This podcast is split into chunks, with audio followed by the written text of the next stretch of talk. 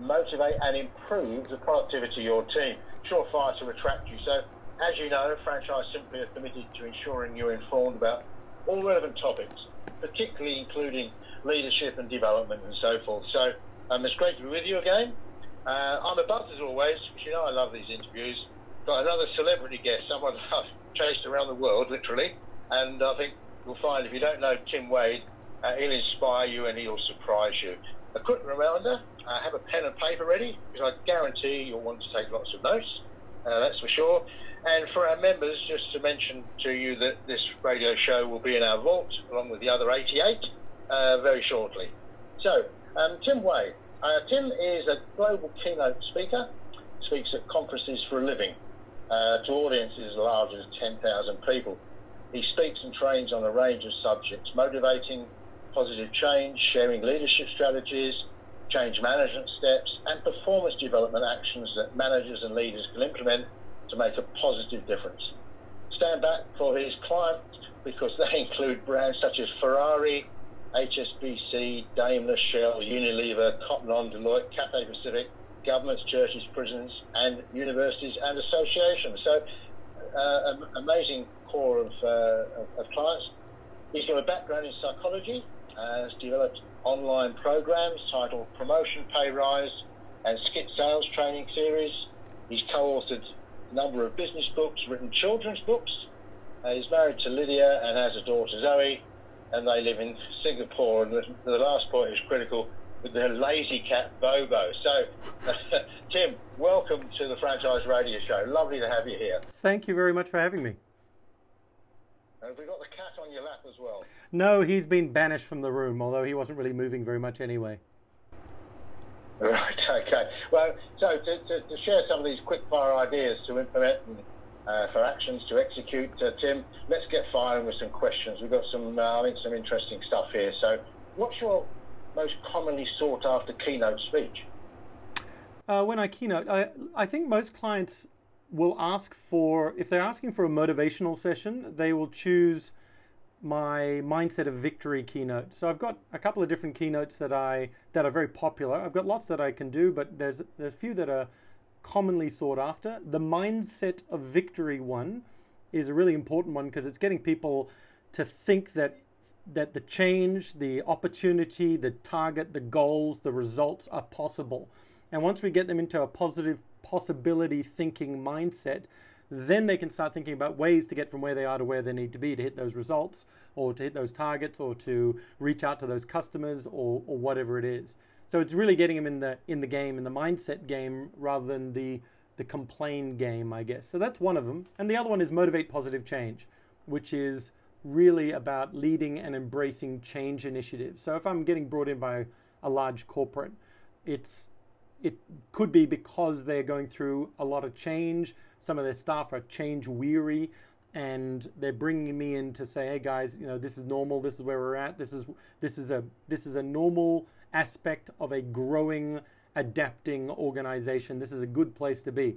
Obviously, if the organization is shrinking and collapsing, it may not be a great place to be. But if it's growing and expanding, then there's lots of opportunities for everybody, and it's a really great place to be. So they're the two main ones I guess I'm talking about. Uh, that's why, having seen you in action and met you on a couple of occasions, I was particularly attracted to uh, to chase you down for this conversation because franchising is a change sector, and uh, franchising, in fact, is one of the one of the key and original disruptors. So uh, your certainly your core topics there fit very very well hand in glove. So um, I suppose a question that came to mind um, I was discussing with someone else was that you work with a lot of leaders across lots of industries, as I've indicated earlier. Um, what are the most common challenges that uh, you see business leaders face as a rule? Uh, common challenges. When well, I've asked them actually. So it was uh, when I'm speaking with audiences, sometimes I will poll the audience with a number of different questions, or if I've if I'm doing training programs, so sometimes I have multi-day training programs, I'm able to to get a bit more information from the individuals about some of the key challenges that they're facing as well. In fact, I asked I asked uh, retail, um, a retail organization, a large retail organization in Singapore, Malaysia, and Indonesia, about the skills and training that managers need regarding change. So this was one of the questions I was asking. And the top three that they mentioned was leadership training, people management skills, and effective communication skills. And the interesting thing was the people in the room that were answering these questions were the leaders. And they were saying they need leadership training. Not just them, but their, their next level down needs a leadership training as well. They need people management skills to be able to manage. Uh, they, they kind of they know where they want to go or where they have to go or where they've been told to go. They know what the results and the KPIs are. They just need the skills to be able to manage the group of people under them who are who are not robots. They're a diverse range of people with different cultural backgrounds, especially in this part of the world. I mean, actually everywhere now, but uh, but certainly here as well. They've they've got a real melting pot of cultures, beliefs, backgrounds, and so how do you manage people with with these different backgrounds, but also how do you manage people uh, in different generations. And some of the challenges over in this part of the world, uh, from the generation side, is uh, over here you can have quite a structure of respect for your elders. And if you're a young manager managing people who are older than you, that really has some challenges as well. And then the third one was effective communication skills. How do we translate, communicate, inspire, encourage? Uh, so that was with regards to skills and, and training that they needed. Uh, I also, Brian, I also asked a group of CEOs and chairmen, uh, chairpersons, I suppose, but uh, CEOs and chairmen from Kenya, and men and women from Kenya. And this particular group, they were all CPAs. So that didn't mean that necessarily that they were running their own accounting firm. A lot of them were management accountants within organizations, big and small, government and micro. And I was uh, one of the questions I asked them was what interpersonal challenges do they face at even at a board level or at a senior management level and and whether you're running a, a small business or part of a large franchise um, there may be a group of directors or people that you're working with partners that you're working with um, that may be that that you may have some sort of conflict or or disagreement or challenges. Uh, and I was asking them what interpersonal challenges did they face. And th- there were 2,200 people in that audience. And they were, they were saying communication skills was number one. This is even at CEO and, and, and board level. 23% said, said communication skills. 14% said attitude and that was particular. Um, the, the ones that were highlighting from the responses were anger, people being temperamental, uh, a fear culture, or people being judgmental, and so that sort of attitude. Um, and it was it, but when you think about it, actually, Brian, it kind of makes sense. If people are in a high-stressed environment and they're getting um, frustrated that things aren't happening, one common way of handling it is to shout at someone. I mean, it's not it's not yeah, the most effective yeah. way. I mean, actually, it is an effective way uh, to get stuff done. Is using fear and control to get things done. It is very very effective. The military use it. It's very very effective. The only thing that is counter for that one is that people now people these days have options. It's easier to move than 50 years ago. It's easier to switch jobs and jump ship and, and grab something else even when jobs are scarce, there's opportunities for people to start their own businesses, to do things online. There's a lot of different opportunities. Um, so the fear one may push people out. But the other thing about the fear one I've found is that it it's very effective to get stuff done in a crisis situation. Hence, army use it um, because that is a crisis situation if you're at war. But it is not terribly good um, in long-term employee morale because of uh, it breeds resentment pretty much. You end up resenting the manager who's who's doing it. You and you also end up creating more people like that because people think that that's what I need to do to get ahead in, in this business. So yes that was 14% 9% was saying leadership issues and I think it was 8% were, were talking about how do we manage expectations better with people on the board or, or my business partners. And some of the other things that were coming in here was even at a board level or even at a CEO level, it was there was um, the interpersonal challenges that they were facing was a lack of trust, low confidence, believe it or not, impatience, and importantly, a high level of ego or pride or selfishness. So um, I just found that fascinating, really. At the, I found it fascinating for a number of reasons, but I, I found it fascinating that so many people were saying the same thing. Now, that I don't think that that is exclusive only to Kenya. I think that that is that is something that does go in different parts of the world. There are other parts of the world have asked things too as well.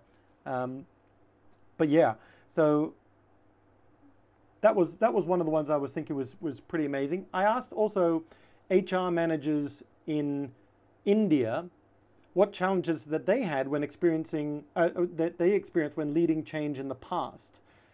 Again, it came up again. Poor leadership, communication, and alignment.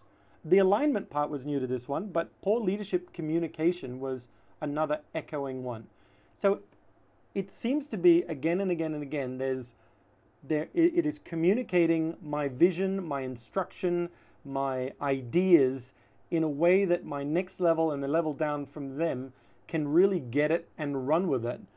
Um, because if they don't get it and they run in the wrong direction, then you're out of alignment. 42% of the people, when I asked these HR managers when I was doing a conference in, in Bombay, in Mumbai, um, 42% were saying it was poor leadership, communication, and alignment. 33% were saying it was resistance. So the challenges of leading change was resistance to change. Okay, that one we understand. There's lots of different levels of resistance. And then there was 21 of them were saying there was a lack of engagement or complacency, which I, I found really interesting as well. A lack of engagement or complacency. And one of the comments that really leapt out when when I was looking at some of the comments that they were making in their in, in this poll that I was doing was one person said, and they, these they, this is not a, an e poll. These people were writing it down on cards, uh, and I was collecting the cards, and we were going through it and and sorting it out because I really wanted. I didn't want to. Um, I didn't want to give them multiple choice so that they were choosing between these things. I wanted the raw top of mind challenge that came to their mind when I asked them that question. But one person wrote down top management talks about it but doesn't want to do it. So they talk about it, but they don't want to do it themselves. They don't want to roll up their sleeves and, and get involved themselves, which which I just I, I, found quite interesting as well. The other the other question I asked them though was what worked well in the past, and weirdly enough, what didn't work well was poor communication leadership. What worked well, the number one was communication. Thirty-seven percent were saying communication, over communicate, keep communicating. Uh, when it, it's almost like you communicate to the point where where people are, are, are, really he's saying that again i mean i'm so sick of him saying that that's great that means they've, they've got it um, but importantly here out of that 37% 16% was group or uh, group style communication or it was unspecified and 21% the larger amount the significantly larger amount 21% of them were saying it was personal communication and one of the tips i'm going to share today is how to increase you know, lead, develop, motivate, uh, and increase productivity in our people from that personal communication. Um, so I'll share that in a, in a, little while.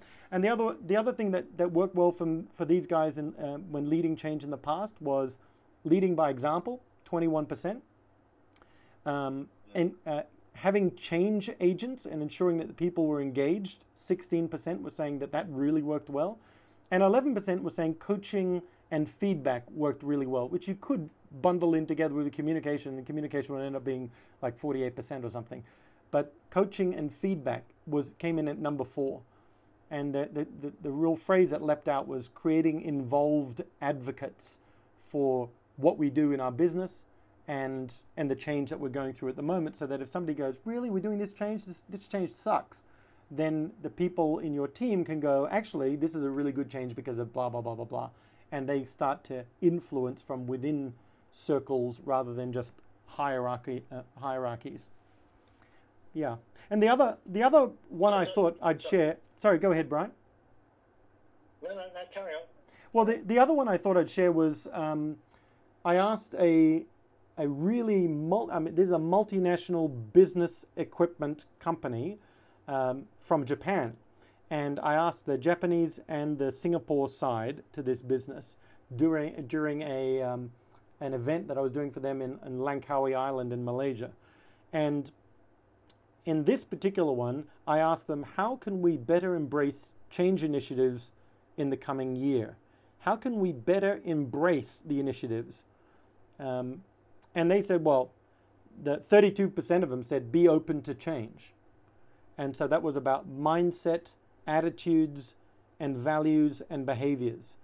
And it's it's easy to sort of sit down and go, well, here's the values of our company and sit and stick them up on a wall. Um, but pretty much everybody just ignores them unless it those values are showing in the way that we lead people, the way that we're communicating, the way that we treat people, whether they're leaving the organization or coming into the organization or during their time there, the way that we conduct our meetings, um, and the way that the language that we use, and and we can be explicit. We can. It's really an interesting exercise to think about what would be our our five values as a business, or my five values as a business leader. And a great way to do that, by the way, is to ask a group of people, what five words best describe me?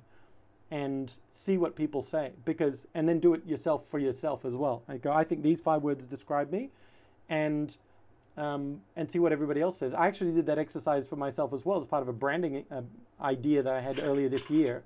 And the the um, there was a couple of words I used to describe myself that nobody else used, and I was like, oh, well, I'm, I'm a bit disappointed they didn't use intelligent and uh, optimistic, or, uh, but but yeah, but that was that was that. And the other thing that, that they said about um, embracing change was monetary incentives. How can we better embrace the change? Pay us more money.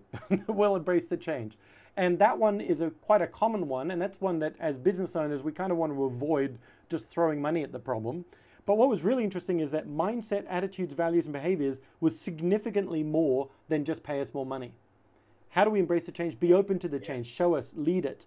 Leadership and the team, uh, working with the team was 16%. So money, monetary incentives was uh, 22%. Let me just go through that again. Be open to change was 32%. That was the mindset, attitude, value, and behaviors. Monetary incentives was 22%. Leadership and the team was 16%. And better communication skills, once again, came in at 14%. Can you see a trend here? It's, it's communication. Well, if I could just say there with franchising, I mean, that's the platform we stand on at, at Franchise Simply, is where franchising fails to achieve its its, its, its, its uh, potential, invariably, um, particularly with up, not just with startups, but also with established organisations, is, is communication. And, uh, and that all comes from having right training, right support, right systems to be able to really communicate well. Um, and, uh, and our resident psychologist in franchising, Greg Nathan, the founder of Franchise Relationships Institute, who, who works world, worldwide in these areas, would agree with that entirely, communication. But he also says, and picks up on a lot of what you've said there, it's really very common, um, is for franchisors, you know, one key element, don't just say it, you've got to do it. Otherwise, your credibility is out the window. Um, so uh, and live those values with passion. So uh, thank you for that. That's some amazing information you've been unselfishly sharing with us there. So it just and we're inevitably going to sort of cross over some of these questions I've got for you. But when, when you're leading a change initiative, one of these sort of exercises you're talking about, perhaps looking at longer term with people, um, what, what are the biggest challenges and that you see and that leaders face, and how, how can they overcome them in, in simple terms? I think I think one of the biggest challenges that leaders face, depending on the size of the organization or the group or the team that they have, is that they are time poor and they want to be able to uh, they, they want to be able to share and communicate their message one to many. In other words, you want to get a big group of people together and you want to go, guys, here's what we're doing, and here's the change, and here's what everybody's goals and targets and KPIs and everything else are or here's the start of the year and here's what we want to do, or here's the start of the week and here's what we want to do. And they go out and they do it one to many, group talk. That mm. the and while I get that, and while that's really important and that does save them a lot of time, what they miss is they miss the individual feedback that someone will tell you one on one. They're not going to stand up in the middle of the room and say it in front of everybody else unless they're super ridiculously frustrated or they're representing some group of people or, or something like that. Um, but they're probably not going to say it. And and so what you're missing, one of the biggest challenges is, you know, what's going on with my people during this change, and and I need to know from them what's really happening. And so a really good solution to this, by the way, is to do something called Rule 15. And and by the way, I, I can I can um, I'm, ha- happy to share some ideas and slides about this w- with uh, your listeners uh, and share some of these resources with them as well.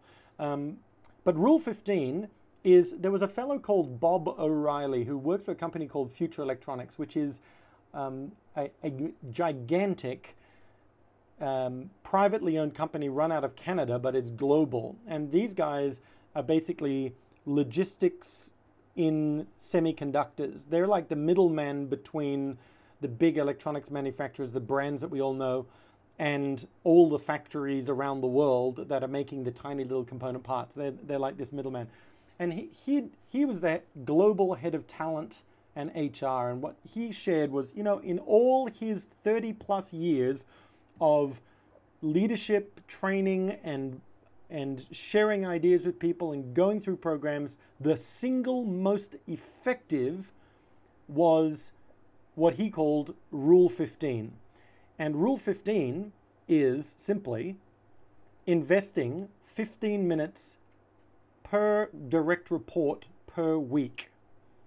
Now, if you've got five direct reports and you're investing 15 minutes in them one on one per week, I mean, obviously, if you can invest a lot more, then that's great. But but the idea was 15 minutes per direct report per week, having a one on one session. And it, this is not rocket science, but it's it's it's brilliant in its simplicity, but it's reasonably difficult to execute if you're a time poor leader. And so if you've got a bunch of uh, let's say you've got five people, 15 minutes a week is going to take you an hour and 15 minutes out of your already busy week. Now, it's much easier to go and spend, you know, 15, 30 minutes with all five of them at once going, guys, you know, what do you think?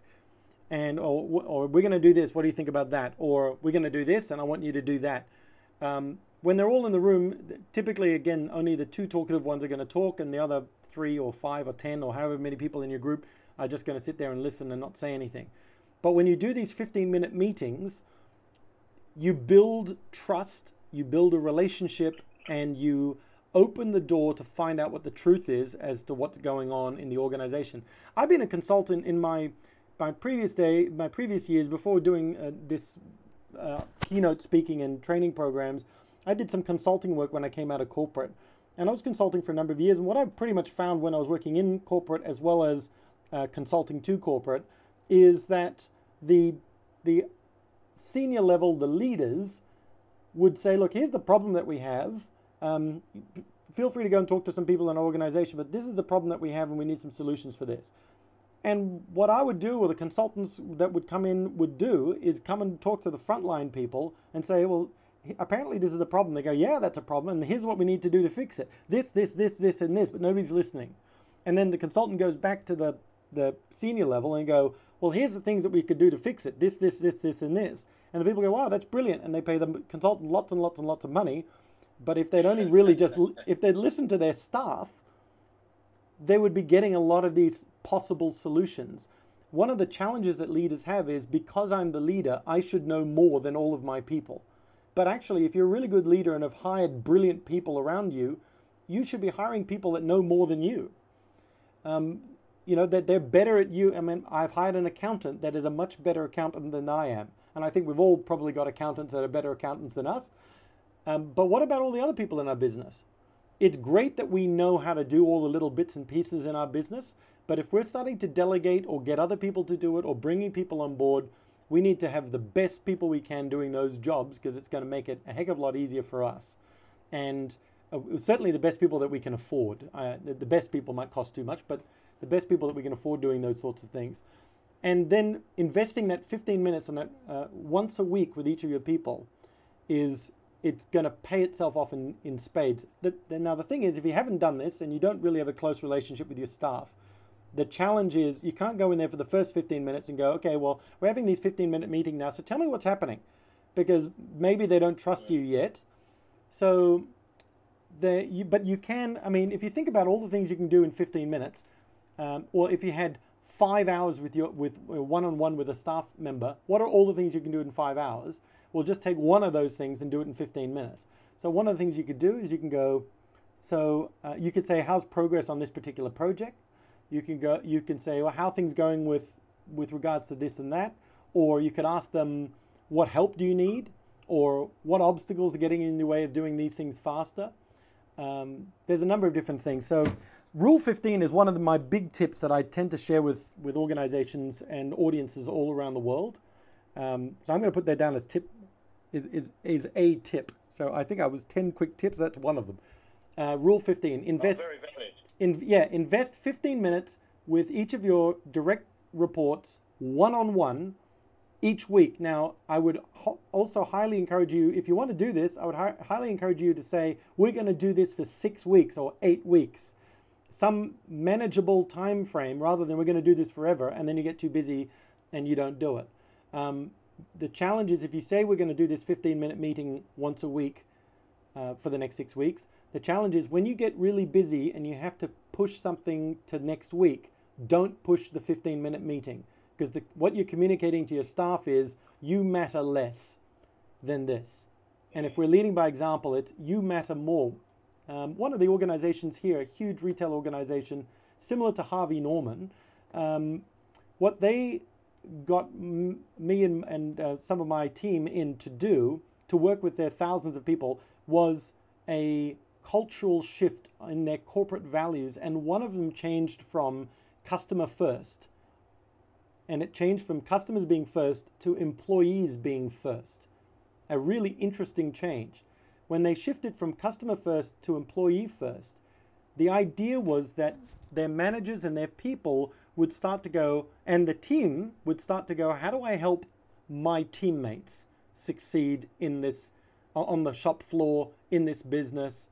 How do we help each other? Because when we're doing that, we're creating a visible culture of a family like wonderful happy team rather than a bunch of people competing to to serve the customer and when the customer sees that especially with online being a huge competitor to bricks and mortar sort of stores um, they they the evidence is that the loyalty goes up from the customer because they want to do business in a store like that you want to do business when the store owner is is happy and and and chirpy and charming. In fact, you would walk further to do business with them than the grumpy old cantankerous one um, who really, you know, doesn't like you. Unless you're buying milk and it doesn't matter where you get it from. Uh, if it's something that you're buying, you know, you want to buy it from somebody who's who's personable. So we got to be there to our people as well. Yeah, this comes back to the, the, the culture, doesn't it? If you've got that atmosphere, uh, that sense within any business of the team, that really, as you, as you say, it comes through because they're, they've got the energy. So you get all those intangibles that you describe, um, yep. sort of, and, and, we sense those. Yeah. No two ways about it. I, I, I, think looking at Rule 15, you know, we kick off with, with one of the sayings that uh, I've heard frequently is, you know, just sit down once a month and have a cup of coffee. Um, and that's a good, I, I, guess that's a good way to start, isn't it? If you're looking at introducing these sorts of sessions to make it relaxed rather than intimidating. That's a brilliant way to do it because you're going to have a cup of coffee anyway. Um, just share the time, have it one on one with each of your staff. If you if you decide that Wednesday is going to be your you know your meeting day with everyone, you might end up having five cups of coffee and you're buzzing by the end of it. But but if you uh, so you might want to sort of manage it out a little bit. Maybe have it you know each day, Monday, Tuesday, Wednesday. But the the challenge is, I guess, if you're missing on one of those days you've got to make up for it, and, and you just got to make sure that your schedule allows you time to to ensure that those 15 minute meetings happen. Which is why I suggest limiting it to six weeks. Over the next six weeks, we're going to do something. It's a 15 minute one. At the end of the six weeks, you can keep it going if you want to, but you've also given yourself permission to change the rules a little bit if you're finding that that was a bit much. But you can be on your best behavior for six weeks. Yeah. and there's a there's a bunch of different things you can do in the 15 minutes. You can mentor, you can coach, you can train, you can check on uh, results, you can give them some ideas about how to solve problems. You can ask them what they think about uh, ways to solve different problems. What do you think about a particular initiative? What do you think about a particular client? Or how do we solve this particular problem? Just to see what they think. And the other thing you can do is you can say, you know, hey, I heard about your dad. Uh, are you okay? You know, do you need some time off? And you can just build a relationship on personal stuff like that as well. Brilliant. Yeah. Tim, you're a vast resource, I've got to tell you, and you're dropping so much information here. Um, I've got a few more questions to get through, so let's, let's get into these. So, look, my next question is um, following on from our conversation there before, you may say you covered it, but how, how do you increase team and individual motivation? Because that's one of your keynotes. Um, so perhaps you could share a little bit of the of your good oil on that one. Yeah. Okay. Um, so I'm also conscious of everybody's time, so I'll speed up a little bit in some of these. Um, but but with how do you increase team and individual motivation? One of them is um, helping people increase their accountability. So one of the things that uh, and their clarity. So one of the things I I teach is how to coach your people and that is how to be a coach. And the brilliant thing about coaching is that you don't actually have to have the answers for anything, you just have to have the questions. And one of the brilliant ways to do that, you can do that in your Rule 15. You can you can also train your people to coach each other, which is which is also a very clever thing to do because when they're coaching each other, they're starting to hold each other accountable and they're starting to form uh, mini masterminds, and you can expand that into actual bigger masterminds. But you the best way to increase team and individual motivation is engagement. And the other, the other really excellent way is that they see the results coming in. You know, when, when people see that th- there is a result to their hard work, um, they feel great, there is, there is validation, there's justification, and there's reward. Um, but the other way to do it is to make sure that everybody's engaged. And so if, if, if I, I'll just share some, some um, coaching questions really easily. If you just write down these questions, and I'll share them. I'll give you a. I'll share everybody's slides of this as well, if that's helpful. But really great questions that increase clarity and accountability. When people are clear what, what they need to do, then they can do it and they can succeed. When, they, when it's ambiguous, then it gets a bit challenging. And the other thing is to let people be heard. So we talked about the letting people be heard in the Rule 15, but here's some key co- coaching questions. And that lots of people ask coaching questions all you know, you can you can go online and find lots of different coaching questions, but if you put them all in a frying pan or a boiling pot and you boil them all down to the essential questions, these are them. First of all, what do you want to change or improve? Great, question for anybody. What is it that you want to change or improve? And then the second, the follow-up question to that, and if they go, I don't know, then then you go, well, think about it. I mean, what is it that you want to change or improve? about your business, about your health, about your whatever it is, about your relationships, about the way that we communicate in business, about the way that we speak to clients, about the way that we get clients, uh, the way we increase revenue, whatever it is. So, what is it you want to change or improve? Then the next question is, why is this important to you? And, and you might want to dig a little bit. Yeah, but why else? I mean, is there any other reasons why this is really important to you? And you might get out of them, look, it's really important to me because um, I've invested a lot in this and I really want to make this work for my family, et cetera, et cetera, et cetera. So when you get down to that level, you've got some leverage. You know, I want I want to create something great for my daughter. I want to I want to do something for myself. I, I want to be able to to earn this and to have this freedom or whatever it is. Find out the real reason. Why is this important to you? If you don't find out why it's important to them, they go, well, it's not really important to me. It's important to you.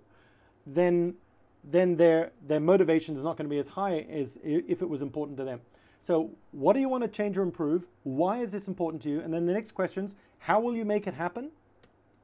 This is where you're getting an idea of do they have a plan or do they have a way to make it happen? And if they're stuck, you can start helping them. By when will you achieve or complete this? Now, you're not telling them you have to achieve or complete this by next Friday or by the end of the month. You're saying, by when will you achieve or complete this? You know, by when do you want to have this done by? And you might see that they go, well, I know it needs to be done by the end of the month, so I'm gonna uh, I'm gonna make sure that it's done by the end of next week, you know, or whatever it is. Um, so you're getting them to take accountability rather than you tell them their accountability. By when do you need to achieve or complete this?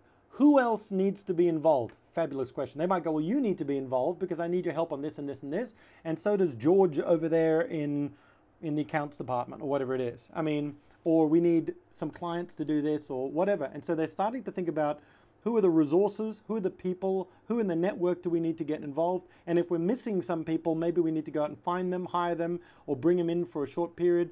Or if we know somebody to say, hey, do you have anyone who can do this? And we can just meet up with them for a couple of hours and take them to lunch uh, and then pick their brain. Um, or get them on a podcast or something like that. So, who else needs to be involved? And then, really critical questions. What might stop you? A really great question. And uh, not very many people ask this question, but when we, when we start saying what might stop you, and they go, well, this and this and this could happen, the next question is, how can you overcome that? So that they start to sort of formulate a plan look, if something like that would happen, I would do this and this and this. So that they're kind of ready rather than, oh, well, I didn't get it done because that happened.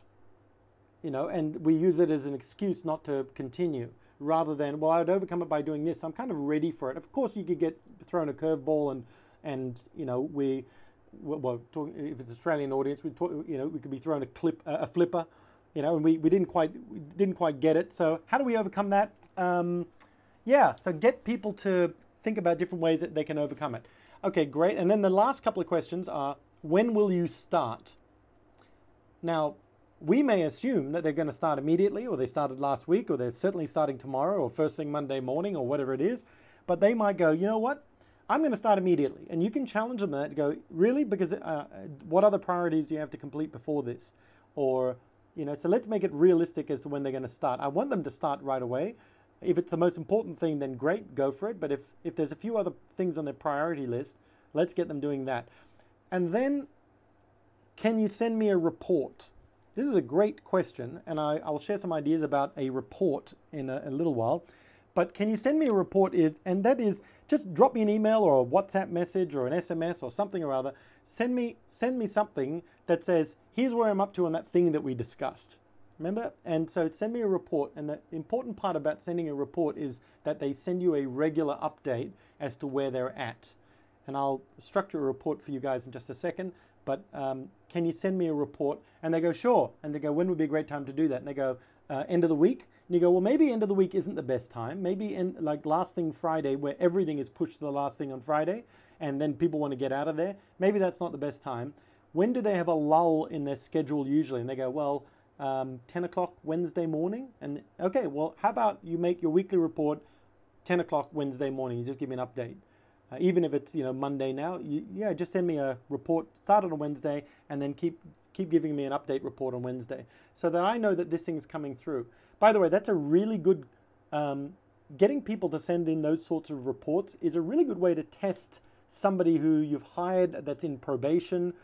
If they can't even do something like report on their own progress and they can't do that regularly and they're missing those deadlines, that's a bit of a red flag as to whether or not this person is going to be able to deliver. So we at least want them to be able to deliver a simple report about what they're doing. And the final thing to do in that in that coaching session is to celebrate. And I know it sounds a bit sort of, you know, rah rah-ish to celebrate, but even if celebrating is high five and to say to them, hey, look, I thank you for that. It, this sounds really good. You want to change this. It's important to you. You're going to make this happen by doing this. Blah, blah, blah, blah. You've got some things to over, you know, if things can stop you, these people need to be involved. You're starting it on this day. You're sending a report um, you know, how do you feel right now? And they go, yeah, I feel pretty pretty good about this. And it's like, you know, give them a high five, go, you know, I really believe that you can do this, you can make this happen. So you're giving them some encouragement rather than, well, it sounds like you're bitten off a lot more than you can chew, and I don't think you can do this. It'd, it'd be better to go, I reckon you can do this, let's make this happen so that they want to do it.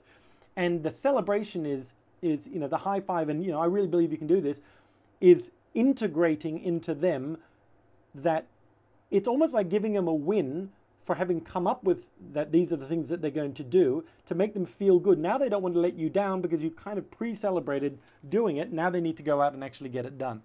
And I got some follow-up questions that I'll send in a document, um, uh, make available that if they completed the tasks, here are the questions to ask next. If they didn't, here's some of the questions that you can ask, but they all circulate back to these these sorts of questions. And it's it's really important. We, we, we yeah. sorry, carry on. I was just going to say, it's really imp- uh, there was a study done in 2007 at the Dominican University of California where they were looking at how do we increase goal accomplishment? Uh, how do we in- increase people's ability to get more done on their to do list?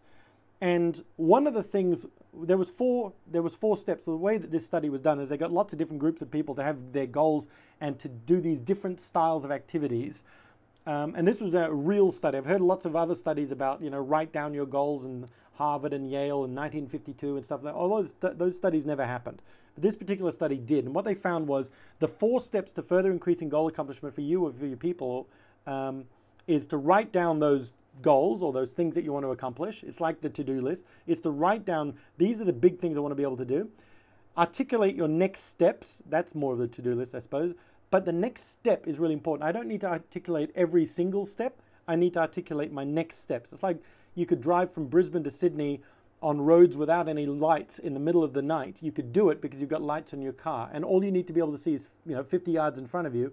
Because by the time you, you move closer, you can see the next 50 yards. So all we need to do is articulate what's the next thing I need to do, and then uh, so the two the first two write down your goals, articulate your next steps for each goal, and those are about clarity. The next two tell someone and report progress regularly are about accountability. So I'm going to tell you, my manager, I'm going to tell you, my coaching buddy, I'm going to tell you these are the things I'm going to do, and we're going to report progress regularly. Maybe in a meetup, maybe in a quick email.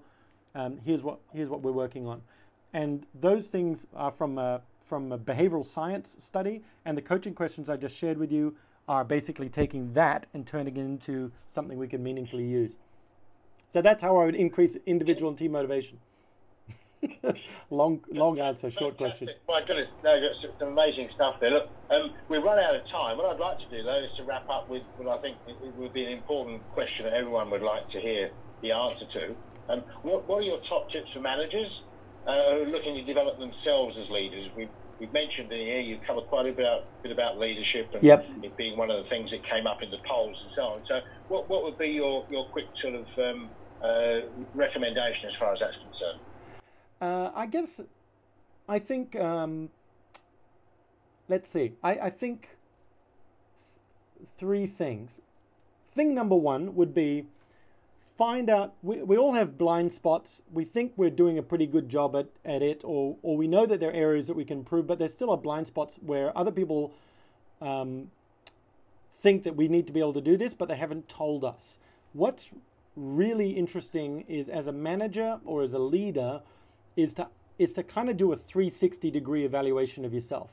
Um, there's a couple of different ways to do that. One is to ask your staff what three things, if I did these, would make me an even better manager. And use the words even better manager, not would make me a good manager, because that's presupposing that you're a bad manager. But to, to say, you know, what would make me, what, what three things, if I did this, if I, um, if I did this, would make me an even better manager. And there's a couple of exercises that I do with this one. One is called stop, keep, start, which is what do I need to stop doing? What should I keep doing? And what should I start doing? That's another way to do it. And you get everybody in the room and they all go around, and they meet everybody and go, you should stop doing this, you keep doing this, you should start doing that.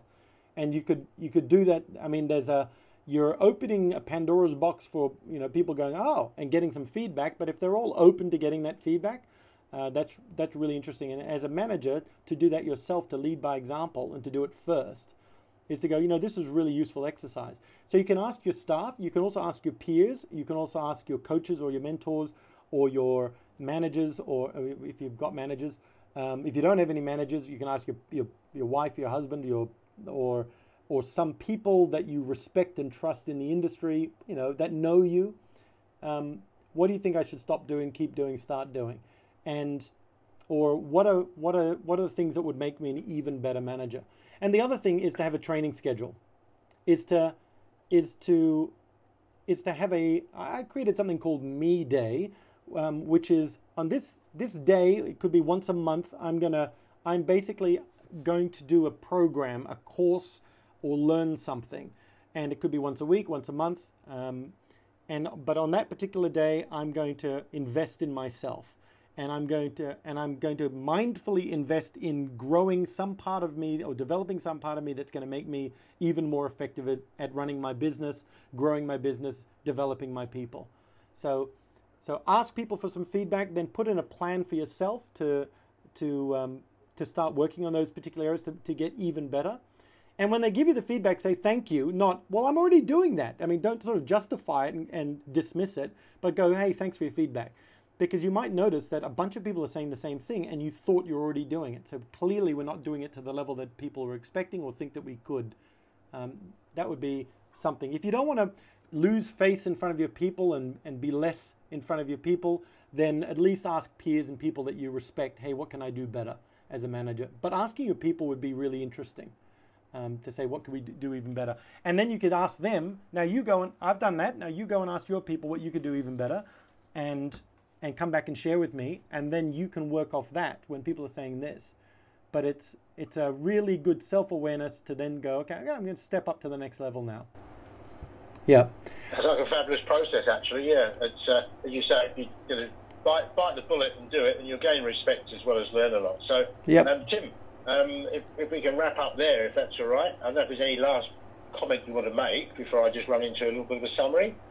I, I okay. There is one one quick thing that I want to do because I'm conscious that I've I feel like I've shared a lot of stuff, but I don't know whether I shared 10 quick tips because it took a long took a while. So I want to do something really really I want to do something really quickly. What I'm going to do is I'm going to share with everybody 52 productivity tips. I'm not going to do it right now, but uh, I'm going to share 52 productivity tips. It's all on one sheet.